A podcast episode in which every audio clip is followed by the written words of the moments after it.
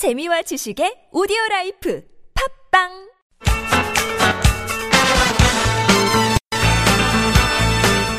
지금부터 펼쳐지는 10분간의 강의가 여러분과 자녀들의 행복 지수를 바꿀 수도 있습니다. 김정미의 라디오 특강. 안녕하세요. 라디오 특강 김정미입니다. 라디오 특강은 이 시대 최고의 강사님들을 모시고 살면서 부딪히는 많은 문제들이나 자녀 교육법에 대해 배워보는 시간이죠. 오늘의 특강은 우리의 삶과 너무나도 닮아 빠져들게 만드는 드라마란 어떻게 만들어지는지 살펴보려 합니다. 사랑과 전쟁을 지필했던 장문선 작가를 모시고 한국 드라마의 현주소와 의미를 들어보겠습니다. 장문선 작가가 말합니다. 드라마는 예술성과 오락성의 지식 융합이다. 장문선입니다. 네. 그 예전에는 방송국이라는 것이 이제 그 제작하고 송출하고 같은 걸 같이 시스템이 같이 제작이 됐기 때문에 어, 제작을 하고 또 송출까지도 보내는 그런 시스템이었었어요. 근데 요즘에는 이제 제작사를 따로 이제 분리를 시켜가지고 어, 단순히 어떤 터미널적인, 그러니까 송출적인 의미가 강해지는 것이 사실 방송사거든요. 그래서 요즘에 작가들은 예전에는 이제 그 방송사에 속해 있었지만은 어, 대부분의 작가들은 지금 이제 제작사에서 음, 따로 계약제로 어, 그렇게 이제 어, 계약이 돼서 어, 이루어지고 있기 때문에 사실 그 방송 하나 내보내기까지의 과정은요 사실은 여기 방송 관계자들도 많이 계시지만은 너무 치열해요. 치열하고 우리가 화면에서 볼 수 있는 그 단 하나의 그 컷이라든지 씬도 사실은 정말 여러 가지 우여곡절 끝에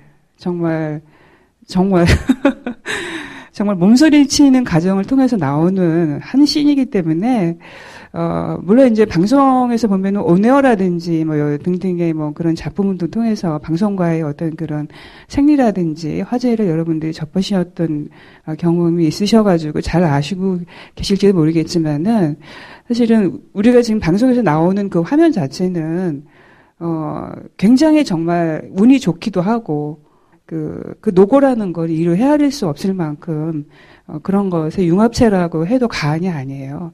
실제 저도 어, 뭐 예전에 지금은 쓰고 있지 않지만 뭐 사랑과 전쟁이라든가 또 이제 케이블에서 뭐 주홍구 씨라는 프로그램 아시는 분도 계실지 모르겠지만은 예, 한 3년 동안 이제 집필을 하면서 어, 음, 어, 그런 말이 있어요. 끝까지 가봐야 안다는, 어, 뭐, 그냥, 제작사에서 이제 어떤 그런 오다가 내려져 가지고 작가 컨셉 컨택이 들어가서 뭐 회의를 통해서 뭐 여러 가지 이제 어 작업에 원고 작업에 들어가 한다 해서 그것이 바로 방송이 된다고 웃을 수만은 없는 일이라는 거예요.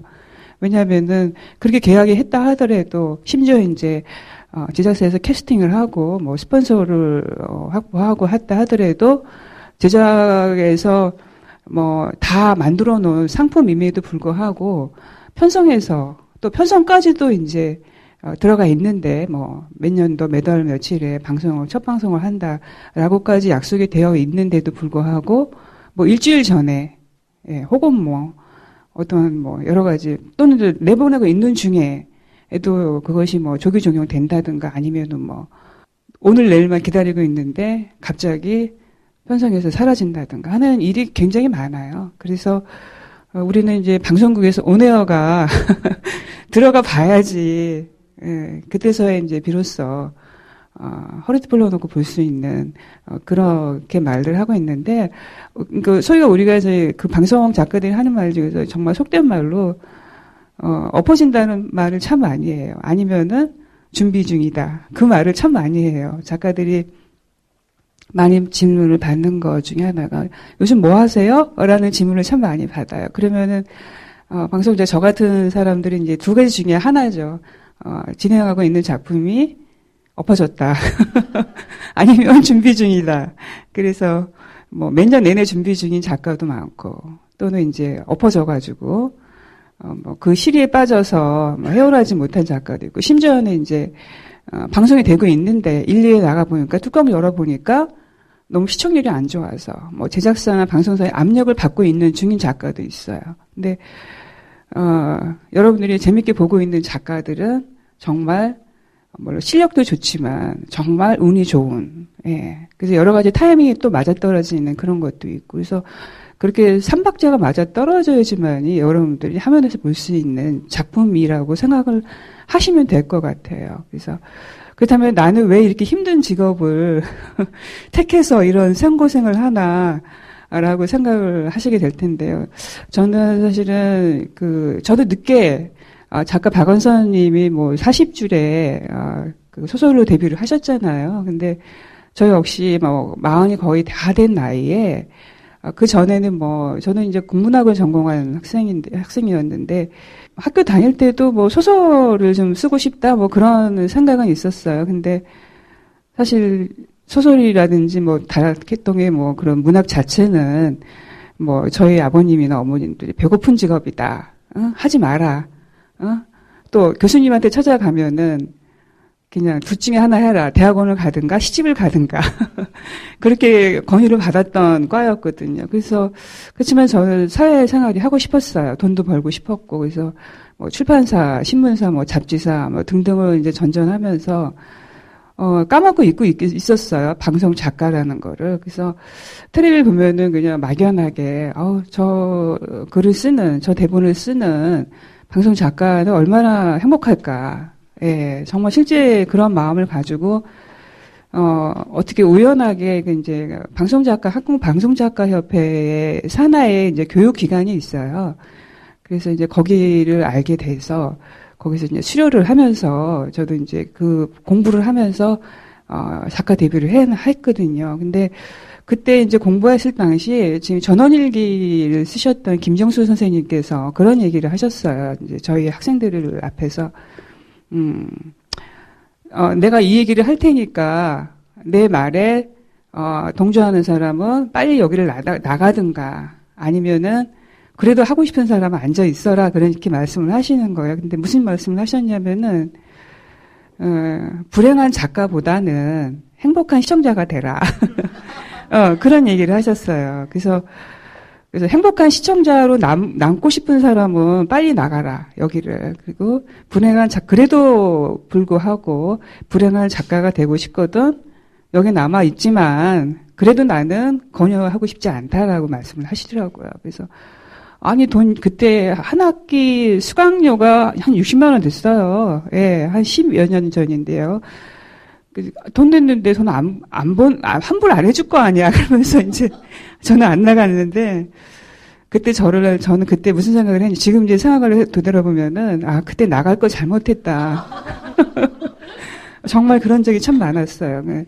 그때 나가기, 나갔으면은 내가 이렇게, 어, 지금 돌이켜보면 한 10여 년 정도 제가 방송작가 생활을 했는데, 어, 굉장히 후회될 때가 많았었어요. 그래서 그만큼 이제 뭐 누군가는 뭐 작가는 천영의 직업이라고 얘기를 했는데 어 그리고 굉장히 고독한 또 직업이기도 해요. 그래서 그럼에도 불구하고 그거를 그렇게 뼈속 깊기는 몰랐어요. 그 당시에는. 그래서 그냥 막연하게 김선 선생님 작품 보면은 아 저거 나도 쓸 수 있을 것 같아. 어? 저 대사 나도 쳐. 그래서 입에서 술술 나오고 막 화면을 보기만 해도 행복해지고 뭐 그런 어떤 그런 환상에 젖었었는데 그것 때문에 이제 불을 지르게 된 건데요. 어, 이제 그 수학을 하면서도 사실 어, 나의 어떤 그런 나르시스즘에 빠져가지고 어, 내가 최고인 것 같았었어요. 내가 나보다 자신이 있으면 나와봐. 막 그런 식으로 오만에 빠져서 이제 수업을 받았었는데 어, 그 뒤늦게 시작을 했기 때문에 아무래도 이제 저는 이제 사회 경험이 좀 다른 분들보다는 좀 많았는데 정말 재미나는 것은요. 거기 듣는 수강생의 80%가 주부예요. 예, 저는 그때 미혼이었었거든요. 근데 어, 다 이제 그 아이들이고 남편이고 가정에 있는 그런 주부들이 80%예요. 물론 남자분들은 가물에 콩나듯이 한두 명 정도 박혀 있었고요. 나머지는 저보다 이제 주부들인데 주부 파워가 막강한 거예요. 그래서 이제 심지어는 이제 거기 그 MBC에서 이제 그 굉장히 그 내노라 하는 그런 그 감독님이 강사로 어, 오셨었는데 굉장히 인기가 좋았어요.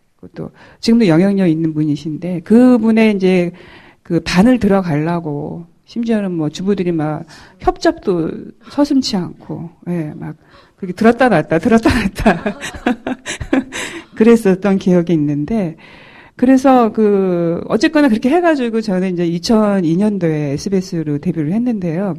그때 데뷔 당시에 그 저랑 같이 이제 등단한 그 연령대를 보면은 어 제가 그때 이제 42살이었었어요. 그리고 저와 동시에 이제 어, 같은 나이 또래에 그 지금도 그, 그 작가는 굉장히 유명한 작가가 됐어요. 박예경 작가라고 지금 이제 아침 드라마도 뭐 대박치고 그런 작가가 있는데 그 다음에 이제 저보다 좀 나이가 어린 그 한 세 살 정도 어린 작가가 있었고 또 그때 당시 50을 바라보는 지금 제 나이 비슷한 그런 또 작가분이 있었어요. 그래서 평균 연령을 우리가 까먹었다 해가지고 그때 PD들이 젊은 PD들이 굉장히 막 실망을 하고 막 그랬는데 그래서 근데 그분 대부분들이 하나만 빼놓고 저하고 둘만 빼놓고 사실은 두 분 다그 주부들이셨던 거예요. 그렇죠. 그래서 게다가 또 다 여자분들이고요. 그래서 야 물론 이제 드라마를 한국 드라마를 이끌어가는 게 어, 여성 작가들이라고 하지만은 그 3분의 1을 이끌어가는 건 또 주부구나. 예. 그래서 사실은 방송사에서 연속극이라는 거는 규율이 있어요. 그 불문율이 있는데 주인공이 남자가 아니에요. 예. 적어도 연속극이라는 장르는 여자가 꼭 주인공이어야 해요. 그리고 예, 잘 보시면 뭐 늘 보시고 계시니까 예. 그래서 3, 40대 주 타켓이 이제 여성 여성 타켓이 주 타켓인데 그 사람들의 감성을 건드리지 못하면은 어, 안 되는 거예요. 예. 그래서 그런 어떤 타켓이 분명하기 때문에 방송사 측에서도 그 주부도 주부 주부들의 감성을 잘 알고 있는 그런 그 작가를 뽑다 보니까 당연히 그 주부들이 어 입문을 많이 하는 것 같다는 생각이 들고요. 장문선 작가의 드라마 이야기는 계속됩니다. 지금까지 저는 김정미였습니다. 여러분, 세이클로버의 행복이 많이 찾으세요.